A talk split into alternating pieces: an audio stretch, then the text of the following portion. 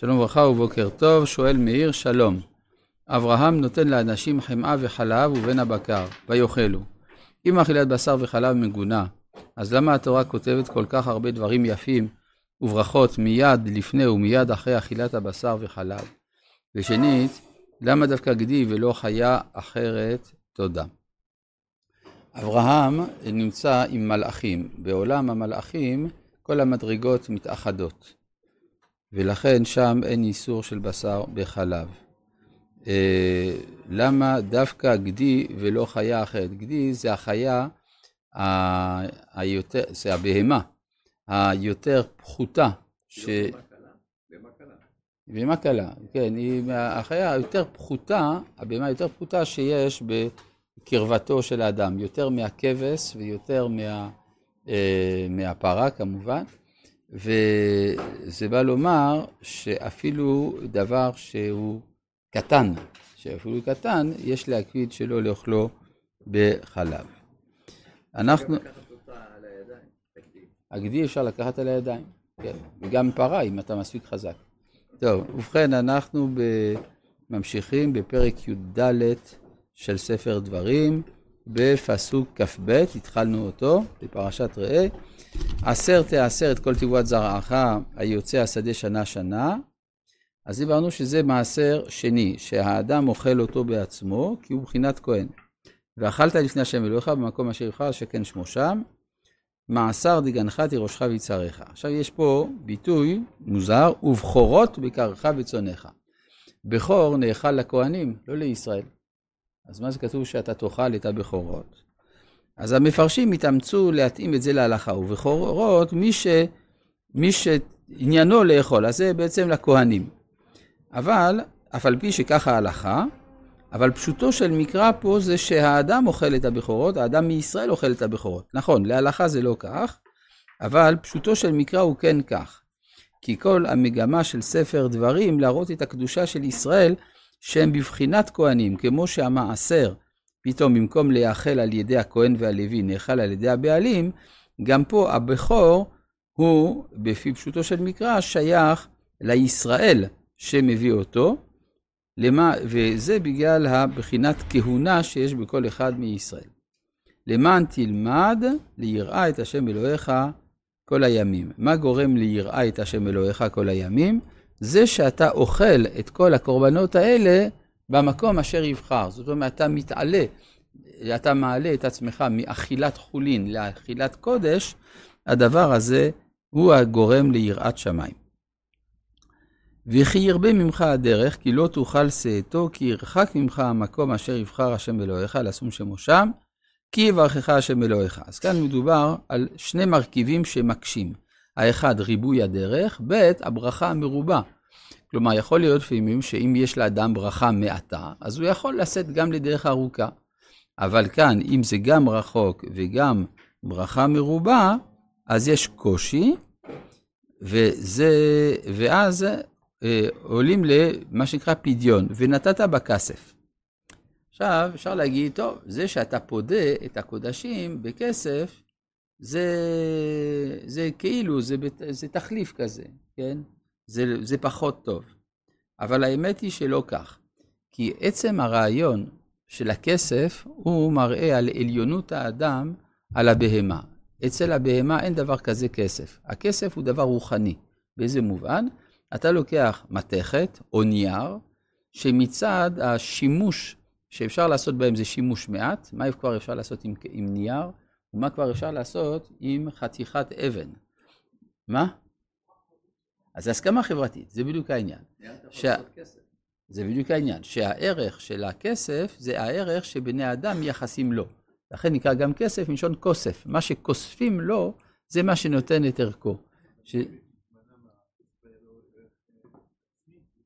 גם הערך העצמי של הכסף שהיה אז, הרי סתם חתיכת מתכת, יש לך אפילו מטיל שלם של כסף, אתה יכול לבנות עם זה, אולי קיר, אתה יכול לשים זה מתחת לשולחן שמתנדד. זה שאתה אומר שעם הכסף הזה אתה יכול לקנות בית, זה ההסכמה חברתית שהדבר הזה שווה כך וכך. בסדר? אז זאת אומרת, גם המתכות היקרות, הם בעצם מצד עצמם, אין להם הרבה שימוש. אז הן משמשות בעצם, זה בעצם מראה את העליונות של הנפש האנושית על פני הטבע. אז כך שגם פה יש צד של יתרון בזה שאתה נותן בכסף. ונתת בכסף. מה אני לא יכול לשמר?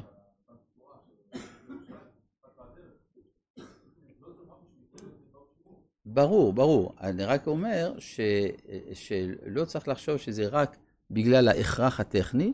ההכרח הטכני מפגיש אותך עם צד המעלה שיש בחברה האנושית, שזה היכולת לתת ערך לדבר שמצד עצמו אין לו ערך. זה הכוונה. נתת בכסף. וצרת הכסף בידיך, והלכת אל המקום אשר יבחר השם אלוהיך בו. מה זה לצור את הכסף? לצרור את הכסף זה כאן לקשור. אתה לוקח את זה בארנק, כן? או בכיס וכדומה. חז"ל דרשו, וצרת הכסף, כסף שיש עליו צורה. כן? כלומר, מה שנקרא מטבע. אמנם בזמן שניתנה התורה עוד לא היו מטבעות, אבל עצם זה שהתורה הוציאה לשון, הלקיחה של הכסף עם שון צרתה, זה נותן את האפשרות לדרוש כסף שיש עליו צורה. מה מיוחד בכסף שיש עליו צורה? הוא כסף של התרבות האנושית, כלומר הוא כבר יצא מן הגולמיות ונהיה יותר מופשט. ונתת, אגב יש לציין שאצל הגויים נהגו שעל המטבעות, כשהם התחילו לעשות מטבעות, לשים צורות או של האלים שלהם או של המלאכים שלהם. אבל כל המטבעות העתיקים שנמצאו של עם ישראל, מהתקופה הפרסית, דרך התקופה היוונית והחשמונאית ובר כוכבא וכדומה, אין פני אדם. וגם לא פני אליל כמובן. זה מיוחד לעם ישראל שמקיים את האיסור, לא תעשה לך פסל, לכל תמונה. רק בשטרות של היום שמים מנהיגים. בשטרות של היום שמים מנהיגים, כן? באמת, אבל זה לא מנהג יהודי, בצד האמת. זה משהו שבא לנו מהגויים. מה? אולי כדאי לשנות את זה. בשקל לא, כי זה העתק של מטבעות עתיקים. אני מדבר על השטרות. על השטרות. כן, יש צד המאה אפשר לומר שבשטרות, כיוון שזה שטוח ולא צורה בולטת, אז אפשר להקל בדבר הזה. כן. יש, מסופר על אחד התנאים, שמעולם לא ראה צורה של מטבע. אז הוא לא הסתכל במטבע. יש אומרים בגלל שהוא היה פרוש מענייני הממון.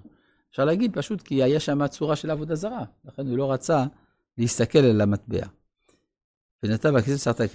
ונתת הכסף בכל אשר תאווה נפשך, בבקר ובצאן וביין ובשיך ובכל אשר תשאלך נפשך, ואכלת שם לפני השם אלוהיך, ושמחת אתה וביתך. אז זה מה שנקרא פדיון מעשר. פדיון מעשר, ואנחנו עושים את זה לגבי מעשר שני, אנחנו פודים בימינו גם כן את מעשר שני, וגם את הרבעי, גם כן פודים. מה שמשלים על המטבע זה זה? כן, כן, בדיוק, זה זה. והלוי אשר בשעריך לא תעזבנו, כי אינו חלק ונחלה עמך. מעשה הלוי אשר בשעריך, כי הרי אתה עולה לירושלים לאכול. אז תגיד, בסדר, לקחתי את המעשר לירושלים. הלוי נשאר בבית. אז זה אומר, אל תשכח אותו כשתחזור, גם לטפל בו. מה? לא, לא, מדובר פה על המעשר, לא, על מעשר ראשון, כי הרי זה פשיטה. לא תעזבנו פשוט. אלא הכוונה, הלוי בדרך כלל הוא במעמד אקונומי נמוך, ולכן צריך לתת לו גם מעשר עני. הרי פה מדובר על שתי שנים של מעשר שני, ומה עם המעשר העני? מה, הוא יחכה עד השנה השלישית, בינתיים הוא ימות ברעב? אז אל תעזבנו. כן? אבל בשנה השלישית הכל מסודר, מקצה 3 שנים תוציא את כל מעשר תבואתך בשנה ההיא והנחת בשעריך, ובא הלוי. זאת אומרת שהלוי הוא העני. סתם לוי הוא העני. ובא הלוי כי אין לו חלק ונחלה עמך, והגר, והיתום, והאלמנה שבשעריך, ואכלו ושבעו. למען יברכך השם אלוהיך בכל מעשה ידיך, אשר תעשה. זאת אומרת שנכון שיש מעשר ראשון ללוי, אבל כאן הלוי, לעומת ספר במדבר, שבו הוא מופיע כאישיות אריסטוקרטית, רמת מעלה, דווקא בספר דברים, הוא מופיע מצד עניותו, כי המרכזיות כאן זה לא הכהונה והלוויה, אלא הישראל הוא המרכז. רבי